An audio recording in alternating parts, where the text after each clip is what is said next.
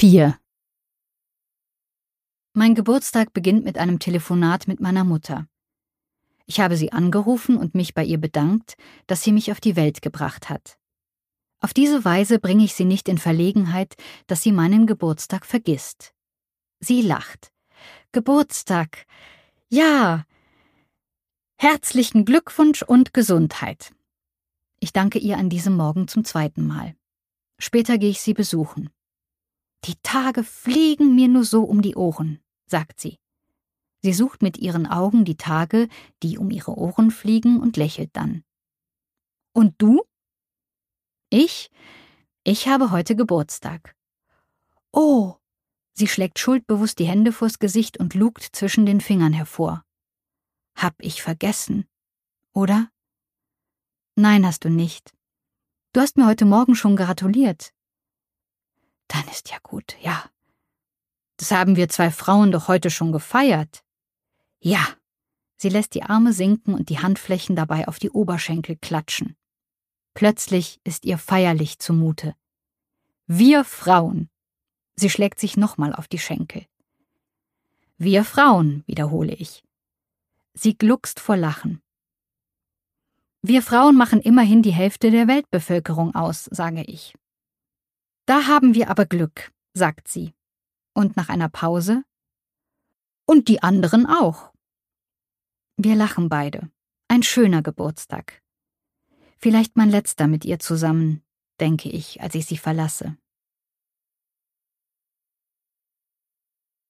Kratz mich bitte mal. Wo? Am Rücken, schnell. So? Ja, da sind tausend Läuse, überall. Nee, das sind doch keine Läuse, das sind die vielen Nerven, die sich melden. Krabble mich, krabble mich, sage ich mit verstellter Stimme. Ach, tut das gut. Meine Mutter genießt sichtlich meine Zuwendung und die Berührung, die sie als warm empfindet. Wie ein Öfchen, sagt sie. Sie schmiegt sich in meine Hände und weitet sich spürbar im Atmen. Ich stelle dir einen Facharbeiterschein aus. Fürs Rückenkrabbeln. Mama, dafür habe ich schon ein Diplom bekommen. Aber den Facharbeiterschein nehme ich trotzdem. Ja, man weiß nie, wozu man den mal braucht. Ich sehe meiner Mutter beim Essen zu. Sie schiebt den Kopf aus ihrer Halsfalte heraus und öffnet den Mund in der Langsamkeit eines hundertjährigen Tieres. Ihre Hände und ihre Arme scheinen aus einem gepanzerten Rumpf heraus langsam aber stetig zu agieren. Sie sieht tatsächlich aus wie eine Landschildkröte, denke ich, während ich beobachte, wie sie in Zeitlupe den Löffel in den Mund schiebt und die Suppe schlürfend einsaugt. Ihre Nase läuft. Das habe ich immer, wenn ich Suppe esse, sagt sie. Sie nestelt an ihrer Hosentasche, sie sucht ein Taschentuch und findet keines. Sie greift nach dem Paket Papiertaschentücher auf dem Tisch neben dem Essenstablett und schneuzt sich kräftig. Einmal und noch einmal. Sie dreht sich nach dem Papierkorb um und sucht. Ich folge ihrem Blick, greife nach dem Plastikbehälter und halte ihn in ihre Richtung, damit sie besser zielen kann. Sie wirft und trifft. Sie schaut mich an. Für einen Augenblick sind ihre Augen starr gerade ausgerichtet. Dann flackert ihr Blick und sie rutscht auf dem Stuhl hin und her. Jetzt habe ich vergessen, was ich noch sagen wollte. Ist nicht schlimm, fällt dir gleich wieder ein. Und wenn nicht, dann war es auch sicher nicht so wichtig. Sie nickt und sagt ganz ernst Ich habe so viele Mülleimer im Kopf. Ja? Ja. Was ich brauche, behalte ich, und den Rest, sie macht eine wegwerfende Handbewegung, fort damit. Sortierst du denn auch den Müll? Hier? Sie zeigt auf den Papierkorb, der wieder neben dem Sessel steht. Oder im Kopf. Sie tippt sich an die Schläfe. Nee, im Kopf. Sie lacht irritiert. Was soll ich denn da noch sortieren? Meine Mutter macht eine Denkpause und schaut aus dem Fenster. Dann fragt sie mich völlig unvermittelt, was machst du eigentlich gerade beruflich? Ich überlege kurz, wie ich das Wort Podcast erklären soll und sage dann, ich bereite eine Art Radiosendung vor. Ja? Welches Thema ist dran? Wechseljahre, Sie lacht auf. Schönes Thema. Da hilft dir keiner, da musst du durch. Und sonst? Das Thema Wechseljahre scheint für sie erledigt. Aber ich gebe nicht so schnell auf. Wie hast du denn die Wechseljahre erlebt? Ich. Ich hatte die fliegende Hitze. Das war's. Sonst nix. Wechseljahre. Sie schüttelt verständnislos den Kopf und wechselt das Thema. Ein Freund hat ein Kinderbilderbuch geschrieben, in französischer Sprache. Es handelt von der Energie des Lebens. Ich betrachte mit meiner Mutter die Zeichnungen und erzähle ihr, was dort geschrieben steht. Nach nicht einmal der Hälfte der Seiten wird sie müde. Ich lege das Buch auf ihr Nachtkästchen und nehme mir vor, meinem Bruder zu sagen, er könne es getrost bei seinem nächsten Besuch zu sich nach Hause mitnehmen. Nach ein paar Tagen treffe ich auf dem Flur einen Pfleger, der stehen bleibt, mich auf das Buch anspricht und mir erzählt, dass er es in den Händen gehabt und meine Mutter gefragt habe, ob sie wisse, was das denn für eine Sprache sei. Er könne den Text ja gar nicht verstehen. Sie habe ihm daraufhin im Flüsterton geantwortet, das ist normal, dass Sie das nicht können. Das ist ja auch in einer Geheimsprache geschrieben. Er war vollkommen einverstanden. Er habe zwar Französisch in der Schule gehabt, es sei ihm aber seither ein Geheimnis geblieben, sagt er, lächelt verschmitzt und geht wieder an seine Arbeit. Meine Mutter. Sie ist ein Kriegskind gewesen und hat zeitweise im Keller hockend mit Ach und Krach lesen und schreiben geübt. Sie hat nie die Sprache eines anderen Landes gelernt. Wie einfallsreich sie doch ist, wenn es darum geht, sich die Welt zu erklären. Ich rufe meine Mutter wie jeden Tag an und lausche auf das, was sie zu erzählen hat. Der Besuch ist weg. Ich bin ganz alleine. Welcher Besuch, Mama? frage ich. Deine Patentante und die anderen. Meine Tante, ihre ältere Schwester, ist seit vielen Jahren tot. Ach ja? War es denn ein schöner Besuch? Sie wirkt irgendwie unglücklich und druckst herum. Ich habe denen gesagt, dass ich so müde bin und mich jetzt dringend hinlegen muss. Dann habe ich mich aufs Bett gelegt. Und dann? Dann habe ich tief und fest geschlafen. Und dann? Dann bin ich aufgewacht. Und alle waren sie weg. Hast du geträumt? Nein. Sie klingt fast verzweifelt, als sie meine Frage verneint. Ich habe ja fest geschlafen. Ganz fest. Ach so. Dann war das kein Traum mit dem Besuch. Nein. Meinst du, die kommen gleich wieder? Das weiß ich nicht. Vielleicht. Jetzt bin ich jedenfalls alleine. Ich komme dich gleich besuchen. Dann sind wir schon zwei. Ja? Sie schöpft Hoffnung. Ich freue mich. Sehr sogar. Ich mich auch, Mama. Dann bis später. Ja, sie legt auf. Meine Mutter friert. Sie sitzt wie fast immer in ihrem rosafarbenen Ohrensessel, hat die Beine hochgelegt und streckt mir ihre Hände entgegen. Fühl mal. Ich habe ganz kalte Hände. Ich nehme ihre Hände in meine und prüfe die Temperatur. Besonders die Handgelenke sind kühl. Ich umschließe sie mit meinen Händen und wärme sie. Du bist mein Öfchen. Ein Öfchen ohne Stecker. Sie lacht. Ich bin deine persönliche Sonne. Hm? Sie nickt wenn ich dich nicht hätte. Nach einer Weile sind ihre und meine Hände nicht mehr durch die Temperatur unterscheidbar, und ihre Wangen beginnen sich zu röten. Wie die Zeit vergeht. Die Wochen fliegen mir nur so um die Ohren. Um sie herum sausen diesmal die Wochen. Zeitpartikel in Lichtgeschwindigkeit, die niemand mehr zusammensetzen kann. Auch ich kann sie heute sehen. Mein Sehen hat sich verändert. Auch mein Zeitgefühl hat sich dem meiner Mutter angeglichen. Ich ziehe schon die gleichen Schleifen. Und ich empfinde ihre Bilder schon lange nicht mehr als schräg. Sie sind gerade und wahr. Es ist die Welt, die durch die Corona-Pandemie in Schieflage geraten ist. Ich nehme meinen Stuhl und setze mich ihr gegenüber. Wie so oft lege ich meine Beine auf dem Schemel zwischen uns ab. Sofort rutscht sie näher und koppelt sich mit den Fußsohlen in der ganzen Fläche an meine Füße an. Wie bei der Eisenbahn. Ja, wir bilden einen langen Zug. Und wer ist die Lokomotive? Ich, ruft sie schnell, sprach's und drückt mich samt meinem Stuhl über die Füße kraftvoll nach hinten an die Schrankwand. Das stotternde Geräusch der hölzernen Stuhlbeine, die über den Linolboden gleiten, lässt ihr einen kurzen Schrecken in die Glieder fahren.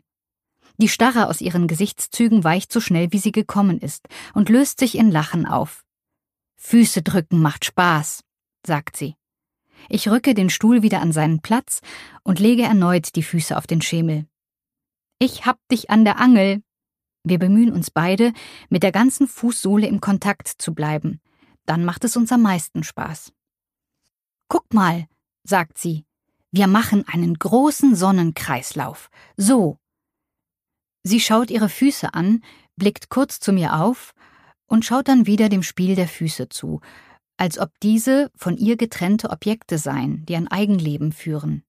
Wir drücken und schieben abwechselnd und lassen jeweils in unserem Widerstand nach. Erst sie, dann ich, dann sie, dann ich. Wir lachen beide. Lachen ist gesund, sage ich. Ja, es kostet auch nix. Und es haben alle was davon. Pause. Die vier Füße liegen unbewegt da. Gedanken schwirren durch den Raum. Ich bemerke sie, kann sie aber partout nicht lesen. Und wann kommt dein Bruder? Am Sonntag. Sonntag, wiederholt sie mechanisch. Wann ist das? Wenn morgens im Fernsehen die Messe läuft. Und heute ist? Heute ist Freitag. Heute gab es frische Blumen und Friseur. Und Friseur, ja. Sie fasst sich prüfend in die Haare. Hat sie die Haare schön gemacht? Ja, sehr schön. Die liegen gut. Ja, sie atmet mit einem Seufzer aus und macht einen zufriedenen Eindruck. Man muss was tun. Die Konkurrenz ist groß und schmutzig. Ihre Augen wandern ins Irgendwo. Dann schaut sie mich wieder an, lächelt und nickt. So ist das. Ja, das ist so. Der Tag beginnt mit einem Schrecken. Meine Mutter ist um Mitternacht gestürzt, genauer gesagt, sie ist aus dem Bett gefallen. Platsch, auf die operierte Hüfte. Es hat aber gut gegangen. Das hat vielleicht ein Geräusch gegeben. Ich habe mich richtig erschrocken. Und dann habe ich mich auf die Seite gerollt und bin aufgestanden. Ganz alleine? Ja, ich bin aber vorsichtshalber zur Nachtschwester gegangen und hab denen Bescheid gesagt. Die waren sehr lieb und zugewandt. Toll. Ich streiche ihre Fesseln an beiden Füßen. Das tut gut. Ja? Hm. Jetzt den linken alleine. So? Hm, schön. Du hast so warme Hände. Das geht durch und durch. Und jetzt den rechten? Ja, sonst ist er traurig. Das stimmt. Ich höre ihn schon. Ich auch. Ich brauche auch was. Sie lacht über meine verstellte Stimme. Nee, die Fesseln haben nichts zu sagen. Zu sagen hat immer noch das Köpfchen. Sie tippt sich an die Stirn. Da ist ja auch der Mund dran, erklärt sie mir. Wir lachen beide. Eben habe ich geduckelt. Die Augen seien ihr einfach zugefallen. So. Sie zeigt mir wie und sitzt mit geschlossenen Augen im Sessel. Dann habe ich gedacht, jetzt sind sie einmal zu, dann mache ich sie auch nicht mehr auf. Dann nutze ich das jetzt. Und dann? Dann habe ich mich ausgeruht. Hast du denn gut geschlafen? Nein. Sie öffnet die Augen wieder. Ich habe nicht geschlafen, gar nicht. Die Augen selbst sind ja wach geblieben. Ich habe nur die Augenlider runter gehabt. Und dahinter seien viele Bilder gewesen. Sie habe geträumt, dass ich einen Gemischtwarenladen eröffnet habe, so einen wie Sie zu Hause gehabt hätten. Das wär's noch. Sie nickt. Das wär's. Die Stunden meiner Mutter werden nur noch von den Zeiten fürs Essen und Schlafen strukturiert. Der Friseurtermin ist jetzt der einzige Fixpunkt außerhalb ihres Zimmers. Ich gehe ins Bad. Als ich zurückkomme, steht sie mit ihrer Tasche vor mir. Ich bin startklar. Wieso startklar? Wo geht es denn hin?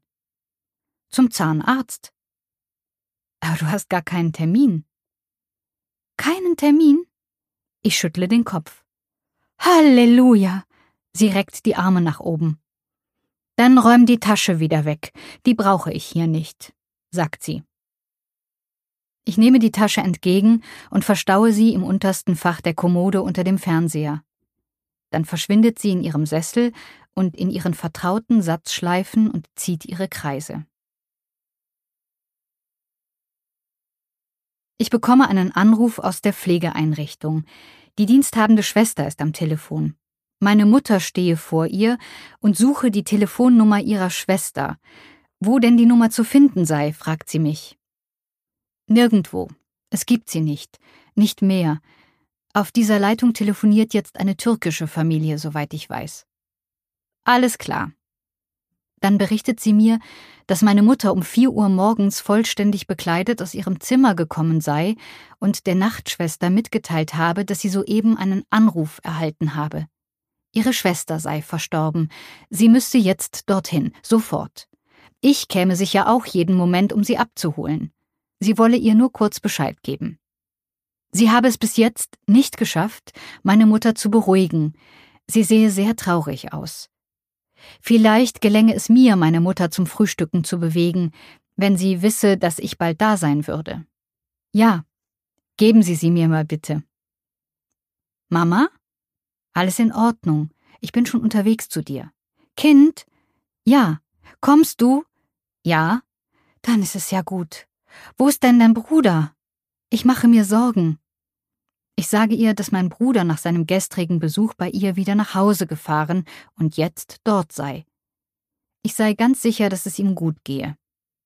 Ich lege auf, rufe ihn an und bitte ihn darum, dass auch er mit ihr spricht, um sie weiter zu beruhigen.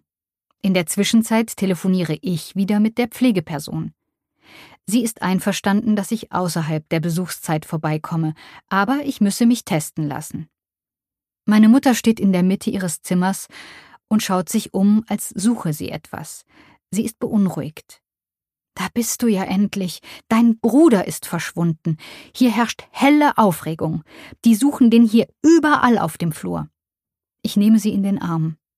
Sie entspannt sich sofort ein wenig. Meine Mutter lässt sich schnell und einfach beruhigen. Sie hat in der Zwischenzeit sogar gefrühstückt, wie ich an den Krümeln auf Teller und Tablett sehe. Sie folgt meinem Blick zu dem Stillleben auf ihrem Tisch. Der Kaffee hat gut getan. Ihre Lebensgeister sind geweckt, aber die ganze Aufregung war doch sehr anstrengend für sie. Sie lässt sich auf meinen Arm gestützt in ihren Sessel fallen und atmet hörbar aus. Schon nach wenigen Minuten ist sie eingenickt. Ihre Augäpfel wandern unter den Lidern schnell hin und her, ihr Mund steht offen, sie bewegt die Lippen und lacht plötzlich laut im Schlaf. Dann schieben sich ganz langsam die Lider hoch wie eine elektrische Jalousie, und sie sagt zu mir gewandt Hör auf mit deinen Scherzen.